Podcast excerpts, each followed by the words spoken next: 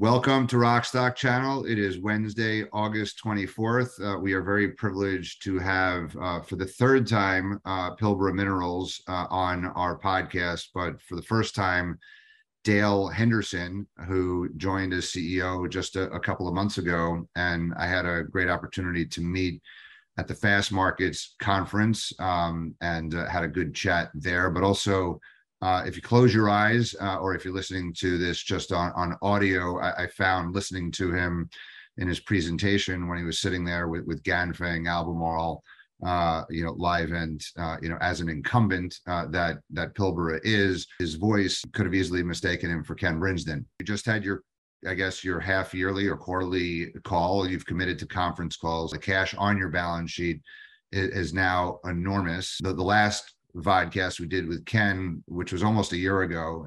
Uh, we called it spodumene speculation. You're having lived for five years as chief operating officer and now taking the reins as CEO. Uh, you are in a very healthy company. Interested to hear your thoughts, you know, on the current market and strategy kind of going forward. Yeah, thanks for having Pilbara back. Yeah, I'll try not uh, sound too much like Ken there, Howard. Thanks for that one. You've got a lot of cash sitting in the treasury. Is that uh, earmarked for spending, or will um, Pilbara become a dividend-paying company in the near future? What we've guided is to, to give more clarity around this um, by December uh, this year, and what the board will consider is the full spectrum of options, uh, which of course includes dividends, share buybacks, all of the above uh, will be considered. But it'll be yeah, late in the calendar year that we'll come back um, and guide the market. Um, I'd also add that uh, we do have um, a limitation within our, our, finance facilities currently around uh, um, when we can stream cash from the operating company to the headco. Uh, that that comes away at the end of the calendar year, and at which point uh, is in a position uh, to do other things at that point. And if you look historically you know, China was the only game in town to sell spodumene to. In your mind, is that is that changing? It is changing, uh, but uh, there is a gestation period uh, involved. Uh, so China, um, yes, remains the, the, dominant manufacturing hub for, for all things uh, lithium ion, uh, the chemicals, the battery making, so on and so forth. Um, of course, there's some battery and chemicals within uh, Korea and Japan. And then outside of that, uh, there's plenty of emerging hubs. But as it relates to manufacturing horsepower, yeah, China centric dominated. I'd probably say South Korea uh, number two, and some big moves ahead in South Korea. And part of the strategic rationale for Pilbara was to partner with uh, POSCO for uh, the our joint venture plant with uh, POSCO in Gwangyang, South Korea which uh, that they're busy uh, moving forward with that build as we speak. And um, you're also looking at uh, at midstream expansion uh, vis-a-vis Calix. Is that something you could see growing into a meaningful line item for Pilbara? If it all goes well, yes. The we, we think about our midstream project as an R&D project currently, but a very promising one. The test work we've done, the scoping studies we've done, all, are all very positive about uh, what this could do for us. And and for anyone who's not familiar um, with our midstream uh, project, what it's about is essentially moving the front of the chemicals process to the mine site, and rather than produce a, a spodumene concentrate at six percent uh, lithium oxide, produce a high grade lithium salt, with the advantage being producing a much more high concentrated lithium product, uh, whilst also leaving the alumina silicate at the mine site, which would normally be part of spodumene concentrate. And lastly, and probably most importantly, a big step down in the carbon intensity for that product. So as I say, it, it looks very positive, but we need to step through the development curve for that. So the next key step for us is the construction of a demonstration plant uh, which we plan to do at the mine site. Now, the FID for that uh, project, we ex expect probably uh, late in the calendar year this year, if not late this year, very early next year.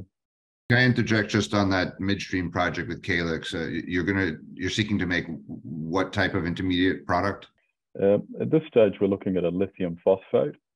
uh, salt, um, but we are we are open to and are exploring other types of salts. So it could be um, a lithium sulfate, uh, for example. Um, there's there's several different salts which are possible, but they all fundamentally follow through the same uh, initial unit step uh, processes. So if you make a lithium, if it works and you're making a lithium phosphate and you're making that somewhere close to mine mouth, you're then able to export uh, a higher value added product and less waste to whatever location it might be. It may not be China, it may be somewhere else. But on the receiving end of that, you're going to need converters that kind of it's like taking half the flow sheet today, right? And just putting it closer to mine mouth, right? And then the other half of the flow sheet, you know, you need a partner on the other side. Again, if this if this works. Do you have any sense of what a price for lithium phosphate or lithium sulfate, you know, might be compared to, you know, as an intermediate product compared to a spodumene price versus a lithium carbonate or hydroxide price? Yeah, we don't have a strong guide uh, on this at this point, simply as a function that the the product um, is, is not marketed. It's not in the market as we speak today. Um, we can uh, aggregate the price. You know, if we take lithium phosphate, we can look at price points for lithium carbonate and price points for phosphate and, and make some assumptions around that. But there's there's not a lot to go by. Um, but therein lies one of the uh, key um, key objectives for getting the demonstration plant stood up and, and operating. Uh, that that will produce for us approximately uh, 3,000 tons per annum so it's a fairly large demonstration plant, but at those volumes, we will be able to test the market for pricing and bed down uh, the value of that product. Okay, I'm very I'm familiar with lithium sulfate as an intermediate and know that that could be easily converted to you know carbonate. Um, I don't know if that can go directly to hydroxide, but can lithium phosphate go to carbonate and hydroxide easily? Uh, yeah, the, the the way to think about it is the the lithium phosphate, it's a, it's a carrier salt.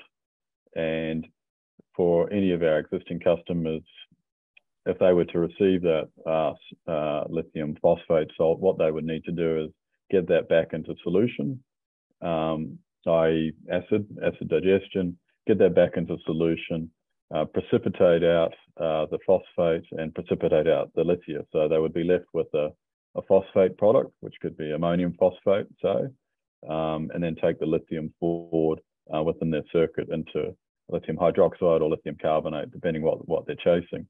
Uh, as to that uh, um, uh, phosphate, um, you know, one of the, the good reasons around using a, a phosphate carrier um, is phosphate's got other uses uh, in, fertilizer, so on and so forth. So we think it's a it's a sensible uh, product for that reason and it also has uh, some chemical attributes which um, make it quite desirable, um, such as uh, the actual concentration of lithium is very, very high in a lithium phosphate uh, salt, uh, higher than lithium sulfate, and in fact higher than lithium hydroxide. So as a, a method by which to transport lithium units, um, lithium phosphate's uh, quite a quite a compelling option can that phosphate be used in LFP batteries as well as the fertilizer market? Yes. And this is another potential advantage uh, for pursuing uh, this product is it has the potential to open up a larger customer set. Uh, so picking up not only the existing uh, lithium hydroxide and carbonate customer pool, but also uh, the lithium phosphate uh, producers, LFP producers the difficulties around labor shortages in Western Australia. Is that an issue for you guys? And is it something that you feel is short term and will be resolved uh, in the later date? Yeah, the Western Australian market is, is absolutely sort of red hot. Um, so it's competitive um, for attracting uh, talent and, and expertise. So uh, it, it is a tough environment.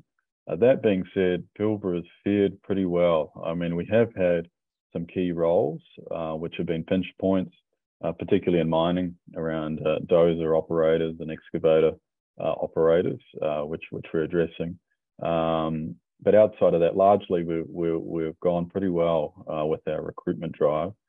And I think that's to, to, for a, a, number of reasons. Um, people like lithium, um, the Pilbara business and culture um, has been a draw card. So a big credit to the team there. And of course, we, we pay the right uh, salaries and rosters, et cetera, et cetera, those sorts of things. So in the main, our assessment is we've, we've fared pretty well, but yes, there has been some pinch points. The BMX platform, which seems to have been a fantastic success for you guys, do you see um, yourselves expanding sales volumes on that platform in the future as a means of, uh, you know, increasing uh, sales volumes? Yeah, Rodney, that it's likely. Yes, we will. Um, as a function of uh, the product production profile for the year ahead, we will have um, you know, an aggregate 540 to 580,000 tons uh, for the year ahead. Uh, it's been our guidance, and and within that, essentially the Ngungaju tons are, are largely uh, available uh, for the spot market.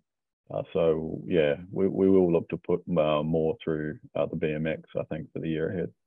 So the Ngungaju is the ex um, Altura mine. That was uh, 200 to 220,000 tons, if I remember. Well, yeah, we're our re-rating for the facility is 180 to 200.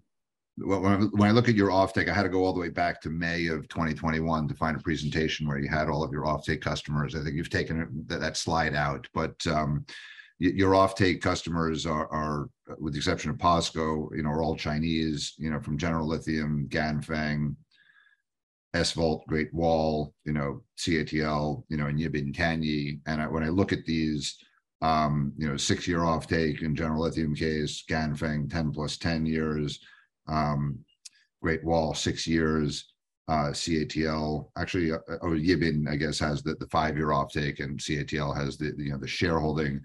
But um, that was six years from last year. So I guess you have five years. I guess like how much of your existing tonnage is contracted under these and how much are freely available to either put on the BMX platform or to redirect, you know, away from China and into, you know, Western markets potentially, because there's a lot of conversion, you know, companies who want to convert who don't have spodumene. Yes, in terms of our production profile, uh, probably the easiest place to start is uh, once we're expanded to what we call the P1000 level, being a million tons per annum, we have approximately 400,000 uh, tons uh, available.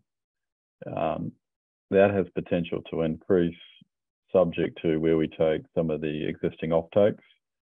Um, so, but it's, it's circa 400,000 tons once we're at that expanded profile, which requires really the next two steps of expansion that we, we have in motion uh, to be completed. But bringing that back to the pre present production profile at 540 to 580 for the year ahead, the the way to think about it is our, our Pilgan operation, you know, our original operation at 380,000 tons or, or circa that that value is essentially spoken for for the next uh, couple of years. The Ngungaju tons or the former Altura, 180 to 200,000 tons um, will will be required for our POSCO joint venture, but that POSCO joint venture requirement won't come until late next year, and at that point it would likely be a, a sort of a staged production requirement uh, for the joint venture. They won't need their full um, requirement initially. So between now and the end of next calendar year, that's largely uh, unencumbered uh, production tons, which can be um, redeployed um, through other avenues, either to existing customers or BMX, etc. Okay, but you can't commit that long term. So if like Ford, uh, who just signed something with um, Liontown for I don't know six years or how many years it is, but but they won't get that for many years. But with someone like a a Tesla, you know, would want tonnage, or GM would want tonnage now, right? For five or six years, you can't really promise them that because of the POSCO JV um, directly, unless they were, you know, contracting with POSCO somehow, right? Um, for POSCO's tonnage.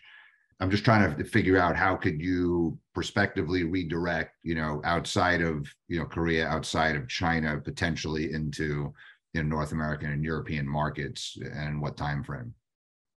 Yeah, so there's going from left to right and, and that time horizon. So the next next expansion uh, should be coming online uh, by June next year. So that's bolting on another 100,000. Um, by which point we, we should have had the FID for the P1000 to take us up to a million tons per annum. So that will have a obviously a lag, but let's say that's 12 months to 18 months. So so from December this year, um, December this year is when our FID is slated for that P1000. So come the uh, mid 24, uh, that step up to the P1000 should be completed and, and, and ready to be operational. So by, by mid 24, uh, there's the, the circa 400,000. And, and the other thing I would add is I mentioned it depends where we, we might take some of our existing offtake uh, arrangements as well. So there's another factor for us to consider. So Okay, so, so, so four hundred, if I'm Ford and I'm cutting a deal with Liontown, which, you know, uh, they're not getting their tons before twenty twenty-five, right? You, Mm. you, you could theoretically offer Ford four hundred thousand tons, right, from twenty twenty-four, uh, as or more credibly than Liontown could. Um, Liontown's getting funding for that. You don't need funding. How do you think about that calculus about I'm sure you've been approached or have some dialogue um, with with you know th- these auto companies are no longer asleep at the wheel um, to use to use Ken's quote from like six months ago. Uh, they, they must be talking to you. You're in an unbelievably strong position vis-a-vis them, and I don't know why you would want to commit, you know, to fixed price, um, you know, at this juncture. Help us think through a little bit um, how those dialogues uh, you're thinking about those dialogues. Sure. So from Pilbara's perspective, of course, our, our aim is to, to maximize margin per lithium unit for our shareholders. Um, so with, with that aim in mind, uh, downstream participation makes good sense uh, because we're in that way we've we've helped uh, add more value per lithium unit th- through more processing.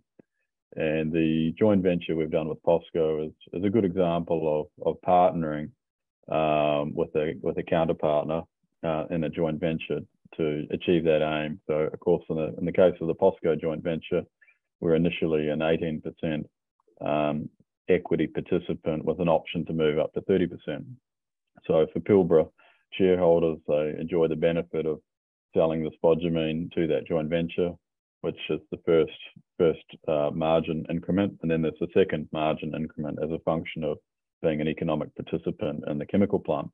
So that that model is not a bad model um, to consider as we think about where the, where that other offtake um, is deployed. The question is who and where.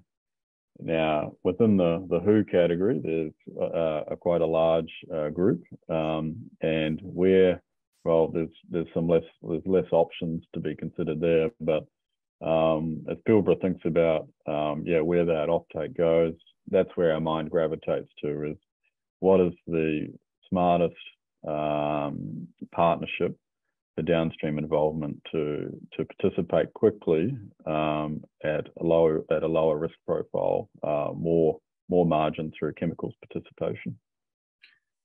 And the the POSCO um, relationship are are is POSCO hundred or is that forty three thousand tons that they're building in Korea, hundred percent reliant on your spodumene? Yes.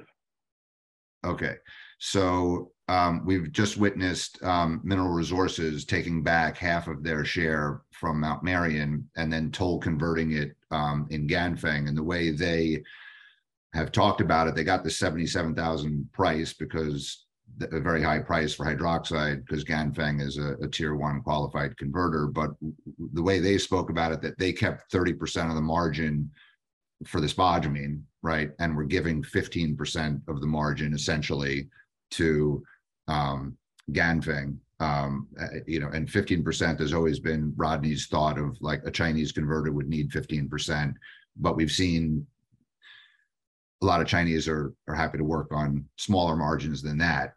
When you think of your relationship with POSCO, uh, and, you you do have the control, they need your spodumene, right? You know, mm. and, and, you want participation to maximize the lithium units, but do you think about it that way in like a thirty percent, fifteen percent, you know, if forty five percent is the the margin on those units, or how do you think about that? Yeah, well, the the respective margin could, yeah, could have room to move um, at the current market, and and the the the deal construct um, I outlined was was really cast back in 2018 when we first engaged with with POSCO and Pilbara was in a, quite a different position, and, and as was the market. So. Um, the potential to to uh, move to a different margin uh, position, I think, uh, is definitely possible. And of course, Pilbara will explore that. Um, I'll probably just add that you know the the rationale for us partnering with with POSCO ha- has other elements. Um, we think partnering with with with POSCO is smart for a whole bunch of reasons, but being in South Korea, you know, an existing battery making hub uh, makes good sense. Um, POSCO's uh, uh, in the in the town of Gwangyang. POSCO owns the town. Uh, they're a stone throw from LG Chem, SK Innovation, EcoPro, established operating centers. Uh, POSCO CAM is a is right next door to where our plant's being built, an existing cathode making facility. Um, and POSCO, being POSCO, are, are, pretty aggressive about moving forward quickly. So for Pilbara, uh, there's a there's a multitude of strategic benefits for, for, partnering with them in that location. Now, if you compare and contrast that construct to a tolling arrangement through China, um, yes, tolling um, is not a bad model um, in the current market to, to create margin. Uh, Pilbara is definitely considering that. Uh, but um, as to a long game partnership, I'm, I'm not sure that that's the most attractive option for Pilbara or, or its shareholders. I think we like the idea of diversification outside of China to just to spread spread risk, uh, plus have that participation in other domiciles um, and be partnered with with good groups who, who will participate at the high end um, lithium hydroxide uh, chemicals. I mean, it looks as if spodumene concentrate grades are dropping slightly. Is five and a half percent the new six, or grades going to start trending back up again? I think the the trend is down, uh, Rodney, for, for grade as as a function of the better economics uh, it provides. Uh, obviously, moving down the product grade curve enables the mineral uh, concentrator miner to in, increase uh, product yield through the operation. Uh, so our observation is there's been a moving down that grade curve, and uh, for Pilbara, eh, we are starting to step down that curve, and uh, we guided um, in our June quarterly activities report, you know, the the benefit we see in starting to step down that curve all for the purpose of, of increased production volume. The only way we see prices falling materially is if undisciplined tonnage comes online. Do you see any potential suppliers that could uh, ruin the party uh, and um, bring on volume that leads to oversupply? Rodney, the short answer is no. No, we don't see um, any signs of, of, that happening in the near term. I think the, the groups best placed to, to bring more tonnage to market are, are the existing larger operators, uh, whom um, we all know, and it's fairly clear where, where they are at um, with their with their pro, their expansion profile. So, yeah, we don't we don't have any cause for concern in the near term. Uh, of course, we watch with interest really around the midterm view because absolutely, you know, more product is coming to market. There's no question about that. Um, it's all about the timing and it's all about where has the demand side of the equation moved to by that point. And on the demand side, um, all signs are very, very positive. So um, it's hard not to have a positive outlook at this point. And and you know, in your opinion, does that positive outlook stretched out into as far as mid-decade?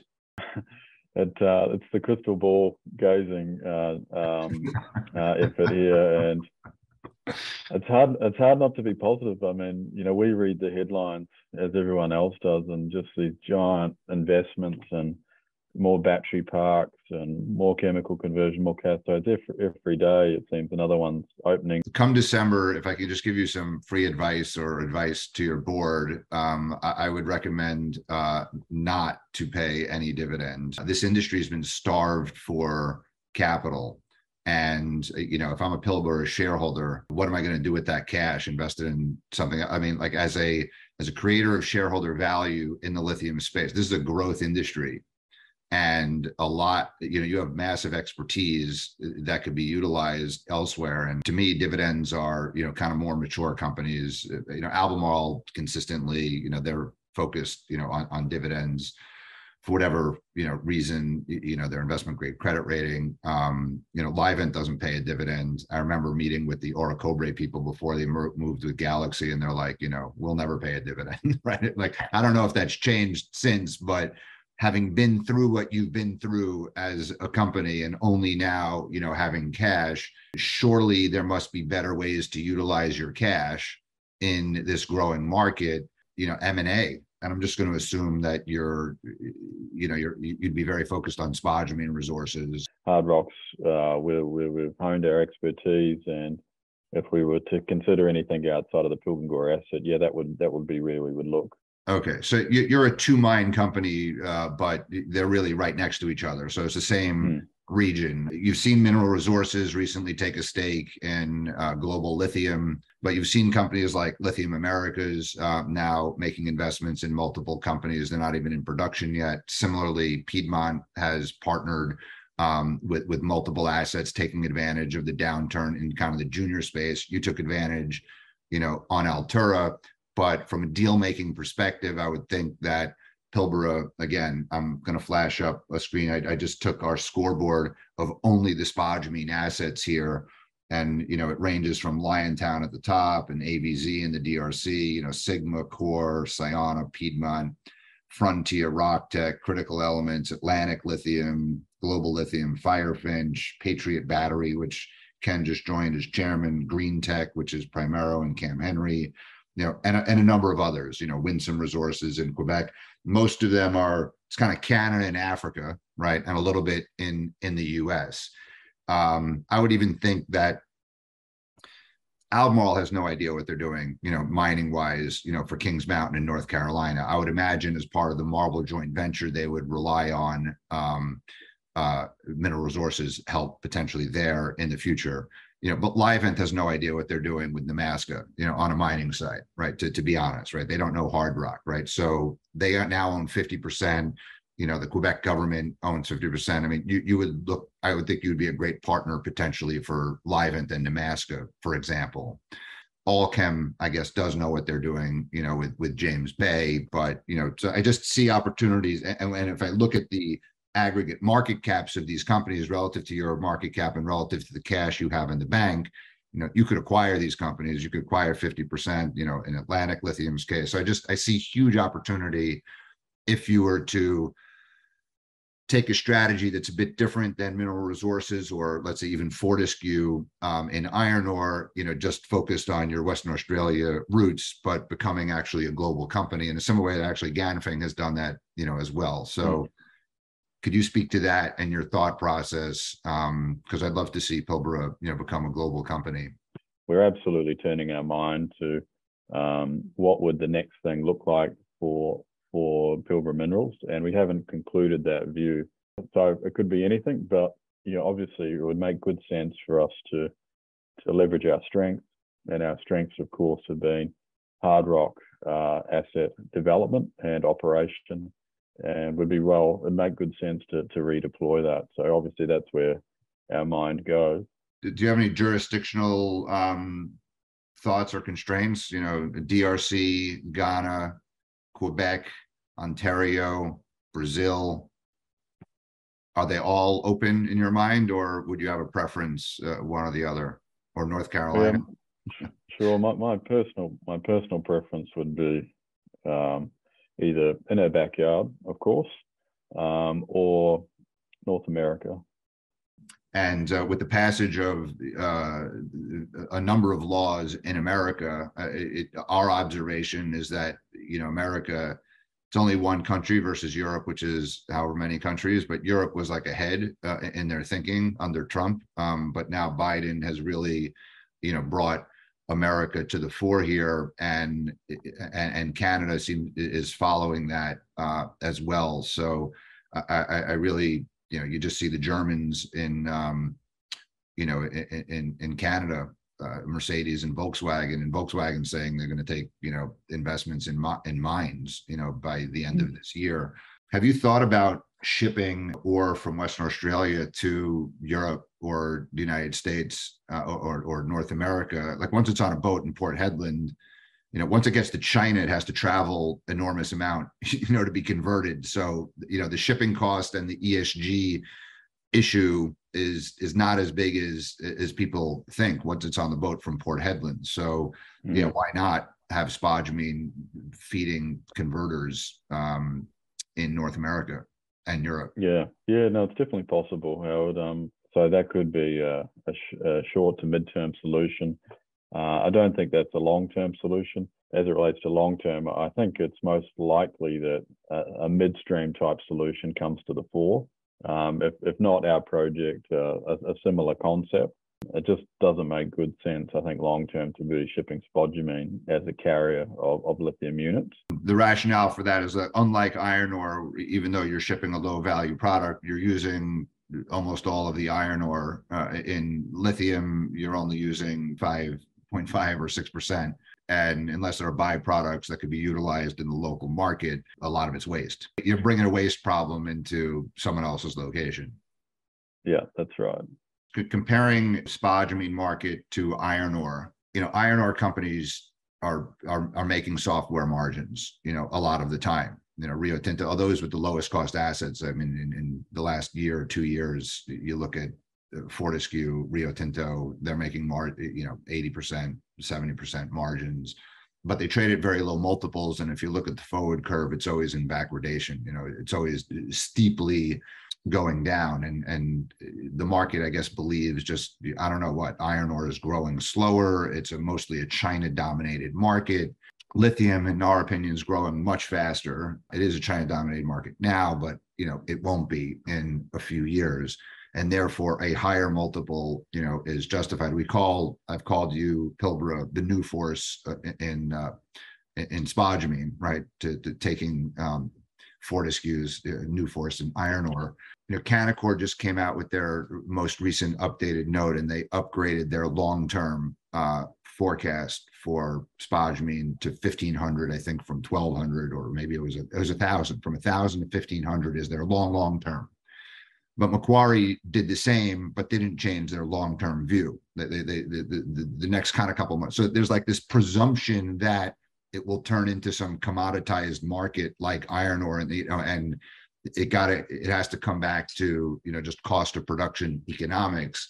You know, is this true? I mean, it creates confusion in the market. Still, you know, it's a crystal ball gazing. But I mean, what's your gut tell you i mean even rodney is like you want to be conservative um i think rodney has 1500 you know similarly or 22000 you know on the carbonate hydroxide but why can't it be 30000 right? You know 70000 seems egregious but you know why is 1500 and 22000 the right number? And those are outlier high. Most other analysts are lower than that.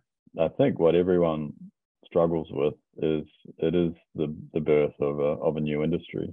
We've got no track record to follow here. We're seeing this incredible growth curve and we're seeing a, a supply response occur, but that supply response is coming from a very small base and that supply response um, includes a lot of what we think will be quite high cost uh, producers. My personal view is absolutely long run pricing has to come up, particularly um, from the levels which were being reported a couple of years ago. If we went back as, as short as 18 months, 18 months ago, I think long run pricing was considered far less than where it is today, been significantly upgraded. Do I think it could be upgraded further? Yeah, I think it's possible. Absolutely finally, we asked you about, uh, you know, you prospectively making acquisitions, but there was some speculation on Twitter like last week that, you know, Rio Tinto may buy you, right? You know, uh, uh, uh um, and you know BHP. I mean, the, the, the big guys have kind of like ignored this market for a Mm. while, but if you look at Ford and and others, they want to partner with the big boys. I mean, you're again now an incumbent, uh, in in my opinion, but I've always felt like their multiples are so low, and you have high multiple, then it, it would be hard to be accretive. Um, and I believe that their valuations are too low, um, and, and they should re-rate. What's the risk that uh, you get taken over? I guess um, everything has its price, and um, if uh, if I asked our, our chairman, you know, what what does he think um, about an offer, he would say, well, let's take a look. Um, we'll take a look at on behalf of shareholders, and we'll cross that bridge when we come to it. And I think that's that's really what it boils down to. I think yeah, P- Pilbara's value is is starting to get recognised, and and what we see is more it's a significant upside still from this point forward. If if a group was to to bid for Pilbara, well, I think there'd be a bit of fever of activity around that, and we'll see what happens. But uh, everything has its price. But Yeah, uh, yeah, okay, but but not not nothing uh strong circles uh and approaches uh at, at No. present. not at all.